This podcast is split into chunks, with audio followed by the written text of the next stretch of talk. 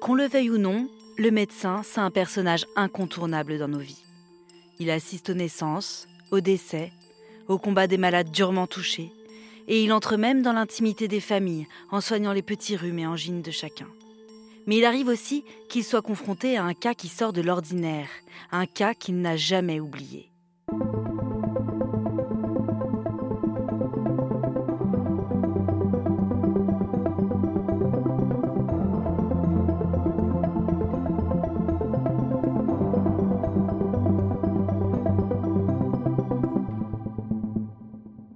Je suis Éléonore Merlin, journaliste à RTL, et vous écoutez Symptômes. Dans ce podcast, des médecins se confient sur ce patient pas comme les autres qui a marqué leur carrière. Cette fois-là, ils ont douté. Ils ont mené une véritable enquête avec l'objectif de guérir et la peur de ne pas y arriver. Dans cet épisode, vous allez entendre le professeur Nicolas Le Boulanger, chirurgien à l'hôpital Necker. Il va nous raconter comment il a contribué à sauver la vie d'un petit garçon âgé d'un an et demi. Il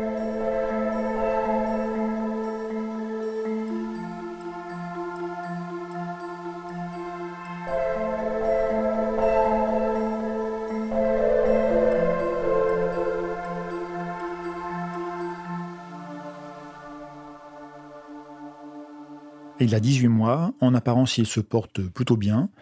On remarque tout de suite qu'il est quand même amaigri. Alors, une fois, la première fois qu'on voit un enfant, il est toujours difficile de savoir s'il a récemment maigri ou si c'est son gabarit habituel. On remarque en tout cas rapidement qu'il a le nez bouché, euh, pas complètement, mais quand même beaucoup, avec euh, ce qu'on appelle une rhinorée. Hein. c'est le nez qui coule euh, quasiment en permanence. Cet enfant a des difficultés alimentaires depuis plusieurs mois, depuis trois mois environ. On peut, en fait, en reprenant l'interrogatoire, les dater assez bien, avec un enfant qui n'avalait quasiment plus que des liquides, ou vraiment des aliments très mixés, donc ce qui est quand même à 18 mois franchement inhabituel. Et il avait perdu 3 kilos, ce qui est considérable à cet âge-là, bien sûr. Les parents, bien sûr, s'alarmaient euh, bien légitimement de la perte de poids. Euh, peut-être aurait il pu s'alarmer un peu plus tôt Et en même temps, c'est difficile parce que c'est une dégradation lente au quotidien. Donc, euh, on se dit qu'il a le nez bouché, puis qu'il a eu un rhume, puis qu'il euh, a été malade à la crèche, puis qu'on a changé de lait, etc. Et en fait, de jour en jour, la situation ne s'améliore pas et se dégrade un peu plus sans forcément qu'on le réalise. Peut-être que ses parents se seraient plus rapidement inquiétés si du jour au lendemain l'enfant avait cessé de s'alimenter normalement. Il n'empêche que c'est allé assez vite avec, euh, encore une fois, une perte de poids qui était, conséquente. Et les parents finissent par consulter et l'amener voir un pédiatre. Ce pédiatre pense donc à une hypertrophie des végétations, mais euh, il est interpellé par les difficultés alimentaires qui sont plus importantes qu'attendues plus importante que ne le laisserait entendre une simple hypertrophie des végétations, même si elle est importante. C'est très fréquent et il est quand même rare qu'elles entraînent un retentissement, on dit général, aussi important. Le pédiatre a un doute et il a bien raison. Car les végétations, ces excroissances dans la gorge, peuvent en effet gêner un enfant dans son sommeil, son élocution ou même pour avaler, mais pas au point de l'empêcher de s'alimenter normalement.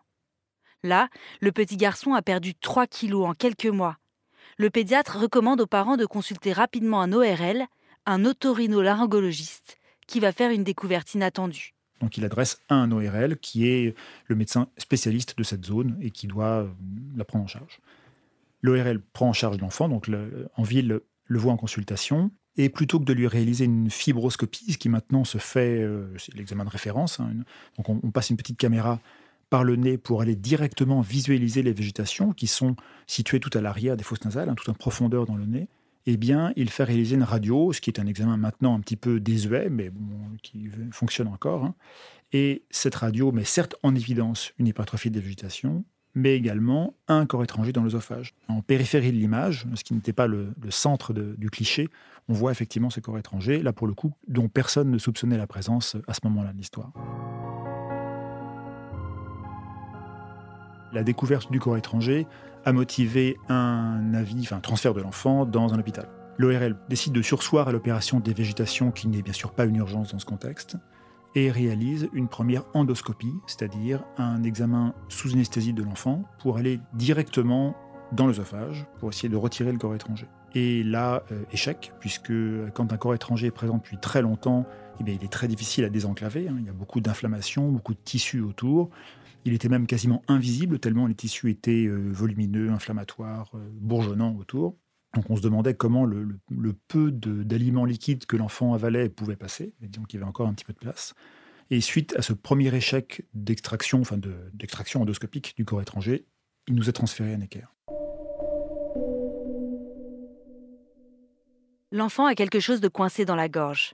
Et comme cela fait plusieurs mois, cet objet est très enclavé et difficile à enlever. À Necker, lorsque le professeur le boulanger le prend en charge, il pense que le petit garçon a avalé une pièce de monnaie, un cas plutôt classique pour ce chirurgien ORL.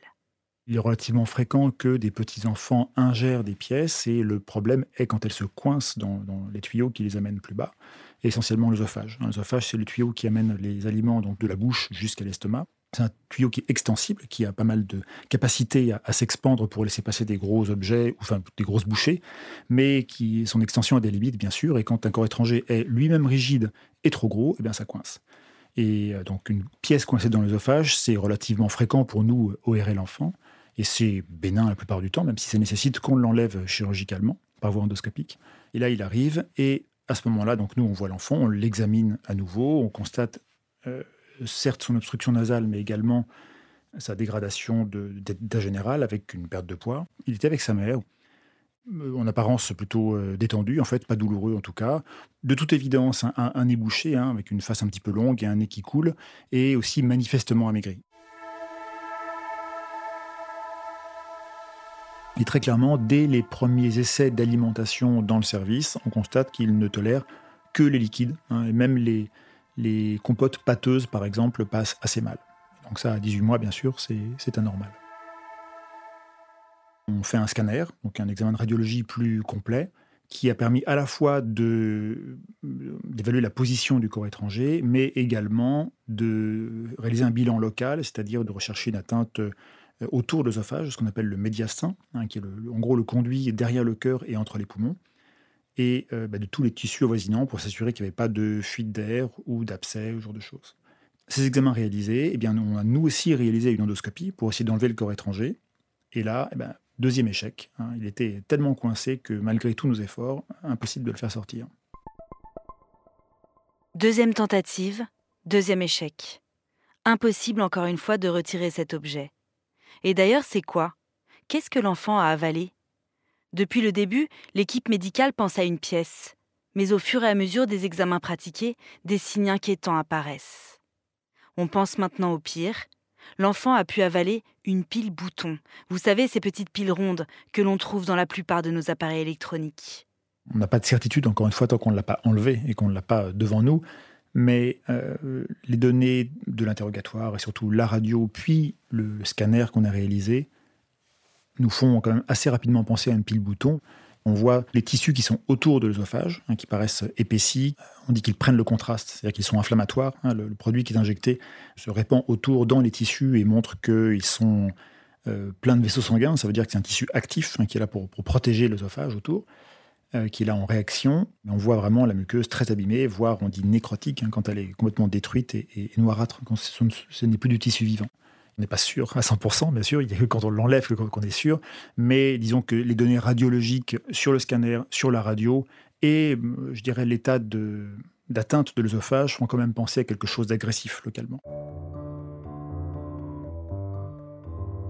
Dans ma spécialité, on est amené à prendre en charge très régulièrement des enfants qui ingèrent des piles boutons, donc qui ingèrent des pièces, on s'en occupe rapidement, mais quand il s'agit d'une pile bouton, même quand l'enfant est asymptomatique, c'est-à-dire quand il ne présente aucun signe clinique, ce qui est le cas dans les premières heures en général après l'ingestion, on les fait venir immédiatement à l'hôpital. Hein. c'est même un, motif de transfert par SAMU pour vraiment gagner du temps avec des, policiers qui ouvrent la, voie, alors que l'enfant n'a au début aucun signe. Pourquoi? Parce que ben, on sait que le problème d'une pile, une pile bouton, c'est qu'elle euh, délivre de l'énergie. Hein. c'est le principe d'une pile. Or, quand elle est en contact avec des zones humides, eh bien, elle délivre de l'énergie en, permanence. Avaler une pile ou l'insérer dans un conduit comme le nez ou l'oreille, c'est très dangereux parce que si elle reste coincée, et en l'occurrence c'est le cas euh, dans la plupart des conduits anatomiques, eh bien, elle délivre son énergie toujours au même endroit. De l'énergie donc sur une muqueuse, une muqueuse qui est fragile et qui en quelques heures, vraiment c'est une affaire d'heures, peut euh, être abîmée, voire se nécroser, c'est-à-dire les tissus meurent, et euh, bah, être détruite complètement. Dans le nez, ça peut donner des perforations de la cloison, par exemple. Dans l'oreille, ça peut considérablement abîmer le tympan, ou en tout cas le conduit. Mais dans l'œsophage, c'est particulièrement grave parce que l'œsophage est un conduit donc, qui, encore une fois, traverse la poitrine de haut en bas et qui contient beaucoup de bactéries. Hein, c'est le milieu extérieur, ça va de la bouche à l'estomac. Il traverse une zone qui, elle, par contre, doit être complètement exempte de bactéries hein, derrière le cœur, entre les poumons. Donc une perforation de l'œsophage, telle qu'elle peut être créée par une pile qui resterait en place trop longtemps, c'est très grave. Et on sait qu'une euh, ingestion de piles, ça, donc ça crée des lésions muqueuses phagiennes en quelques heures. Hein. C'est vraiment une urgence thérapeutique pour nous d'enlever les corps étrangers. Et euh, on sait, hélas, qu'il y a tous les ans, ou en tout cas régulièrement, des enfants qui meurent d'une ingestion de piles. Donc là, imaginez que cette même pile était en place depuis trois mois, c'était euh, pour le coup extrêmement inhabituel.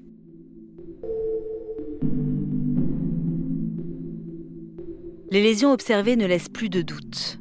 Sans savoir comment c'est possible, le professeur Le Boulanger est persuadé que cet enfant a une pile bouton coincée dans l'œsophage depuis plus de trois mois. Après le deuxième échec pour l'enlever, il n'y a plus le choix, l'enfant ne peut plus attendre. Le lendemain de la deuxième tentative d'extraction endoscopique, l'enfant a été pris en charge par nos collègues chirurgiens viscéraux qui ont enlevé le corps étranger par voie externe, donc par une, incision au niveau du cou pour aller euh, écarter toutes les structures et aller ouvrir l'œsophage. Donc dès le lendemain, il a été réopéré, le corps étranger a été enlevé, et euh, chance pour lui, l'œsophage a pu être fermé sur lui-même. Parce qu'un des risques, c'est que la pile détruise tellement d'œsophage que ben, ne puisse pas, une fois l'avoir ouvert, et quand on a enlevé le corps étranger, le refermer sur lui-même, s'il est trop abîmé. Donc on peut être amené à en enlever un petit morceau, euh, ce qui paraît simple comme ça, mais un peu technique quand même. Et euh, l'œsophage a pu être fermé sur lui-même, et l'enfant a été nourri par sonde après pendant dix jours de mémoire. Donc là, on glisse une sonde par le nez qui va dans l'œsophage, qui va jusqu'à l'estomac, ce qui permet non seulement d'alimenter suffisamment l'enfant, c'est de passer plein d'aliments par la sonde, d'aliments très caloriques, et aussi d'éviter que, en cicatrisant en l'absence du corps étranger, l'œsophage ne se ferme complètement sur lui-même. Parce que s'il se resserre complètement en cicatrisant, ben là, on a à nouveau des problèmes. Si l'œsophage se ferme, vous ne pouvez plus manger du tout, ni même avaler votre salive. Donc c'est très ennuyeux. Après une semaine d'alimentation par sonde, donc, euh, on a réalisé un contrôle endoscopique qui était, ma foi, très satisfaisant, avec un oesophage qui commençait à, bien cicatriser. L'enfant a pu être réalimenté par la bouche assez rapidement et avec vraiment une alimentation qui s'est normalisée très vite, puis un sommeil qui s'est normalisé une fois qu'on a pu l'opérer de végétation. Donc, eh ben, écoutez, il s'en est très bien sorti.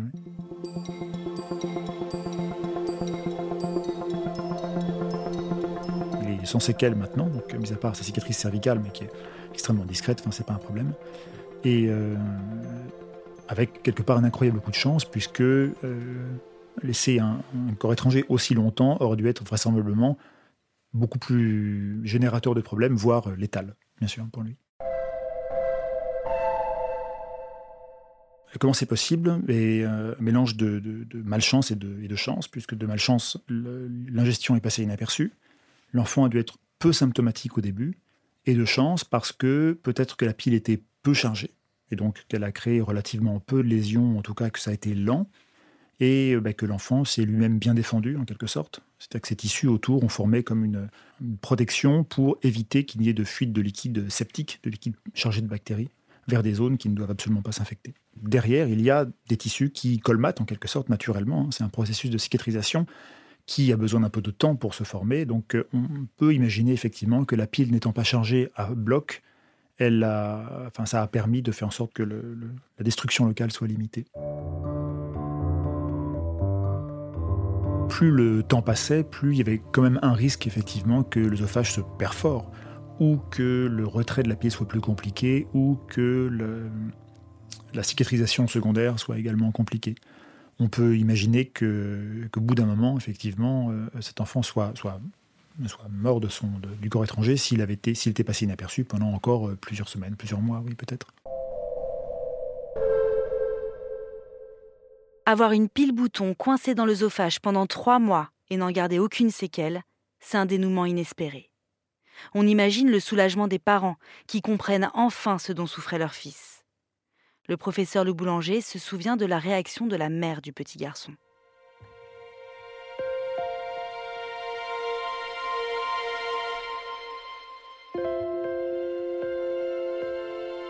Vous imaginez aussi le, sentiment de culpabilité qu'on peut avoir quand on, est passé à côté de ça. Évidemment, c'est pas de sa faute hein, du tout. Mais euh, après avoir réalisé euh, ce qui avait pu se passer et euh, le risque vital auquel son enfant avait échappé, eh bien, bah, c'est un moment effectivement de, peu de détresse, mais qui, qui, passe quand en plus les choses se passent bien. En reprenant l'interrogatoire, les parents disent qu'effectivement, peut-être, ça a pu arriver trois mois avant. Et c'était l'occasion bah, pour nous de leur rappeler quels sont les, dangers de ces piles, hein, puisque les enfants les ingèrent volontiers. Euh, à 18 mois, on est autonome, on se déplace tout seul, que ce soit à quatre pattes ou, en marchant. On est curieux, on est diversifié sur le plan alimentaire, donc on n'a pas peur de mettre n'importe quoi à la bouche. en même temps, à 18 mois, on n'a évidemment aucune notion du danger. Donc on peut être amené à mettre dans la bouche des objets qui sont absolument pas faits pour ça, et notamment les piles. Et euh, la multiplication des objets euh, connectés, des télécommandes, des montres, etc., des aides auditives, enfin tout ce qui est petit et peut contenir une pile bouton, fait que le risque d'une exposition accidentelle à ces objets est élevé chez les enfants. Donc nous, on milite et on, fait un peu de, lobbying pour ça. Hein. Euh, les piles boutons sont des objets évidemment indispensables à, beaucoup d'appareils connectés électroniques, mais en revanche, elles doivent être sécurisées. C'est-à-dire que dans les jouets pour enfants, il y a toujours une petite vis, par exemple, hein, qui empêche d'accéder au compartiment batterie. Et il faudrait que ce soit le cas sur tous les objets qui contiennent des piles boutons, les télécommandes, les prothèses auditives, euh, les montres, etc. C'est parfois le cas, mais pas systématiquement. Et ça, vraiment, c'est très important.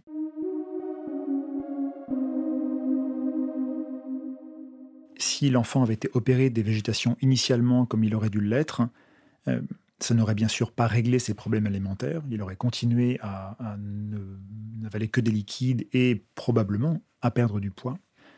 Donc, euh, il aurait sûrement fini par avoir une exploration œsophagienne à un moment ou à un autre, mais deux, trois semaines, peut-être un mois après le, geste. Donc, on a effectivement gagné du temps quelque part. Euh, c'est un exemple parmi euh, d'autres, bien sûr, de patients qui présentent quelque chose de potentiellement extrêmement grave, qui en fait s'en sort très bien. Donc on est toujours content d'avoir de temps en temps des gens qui euh, ont une pathologie euh, qui pourrait les, tuer, hein, les condamner, et qui en fait en sortent sans séquelles. C'est toujours une bonne surprise.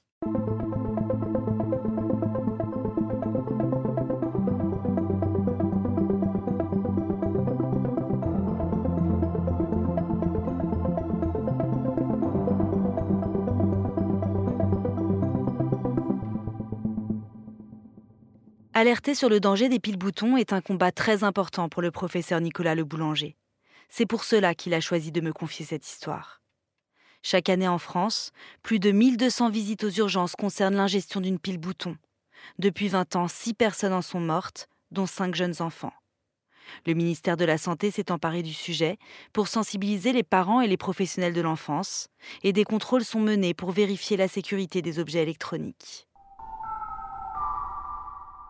Vous venez d'écouter le cinquième épisode de Symptômes. Retrouvez ce podcast et bien d'autres encore sur l'application RTL et vos plateformes préférées.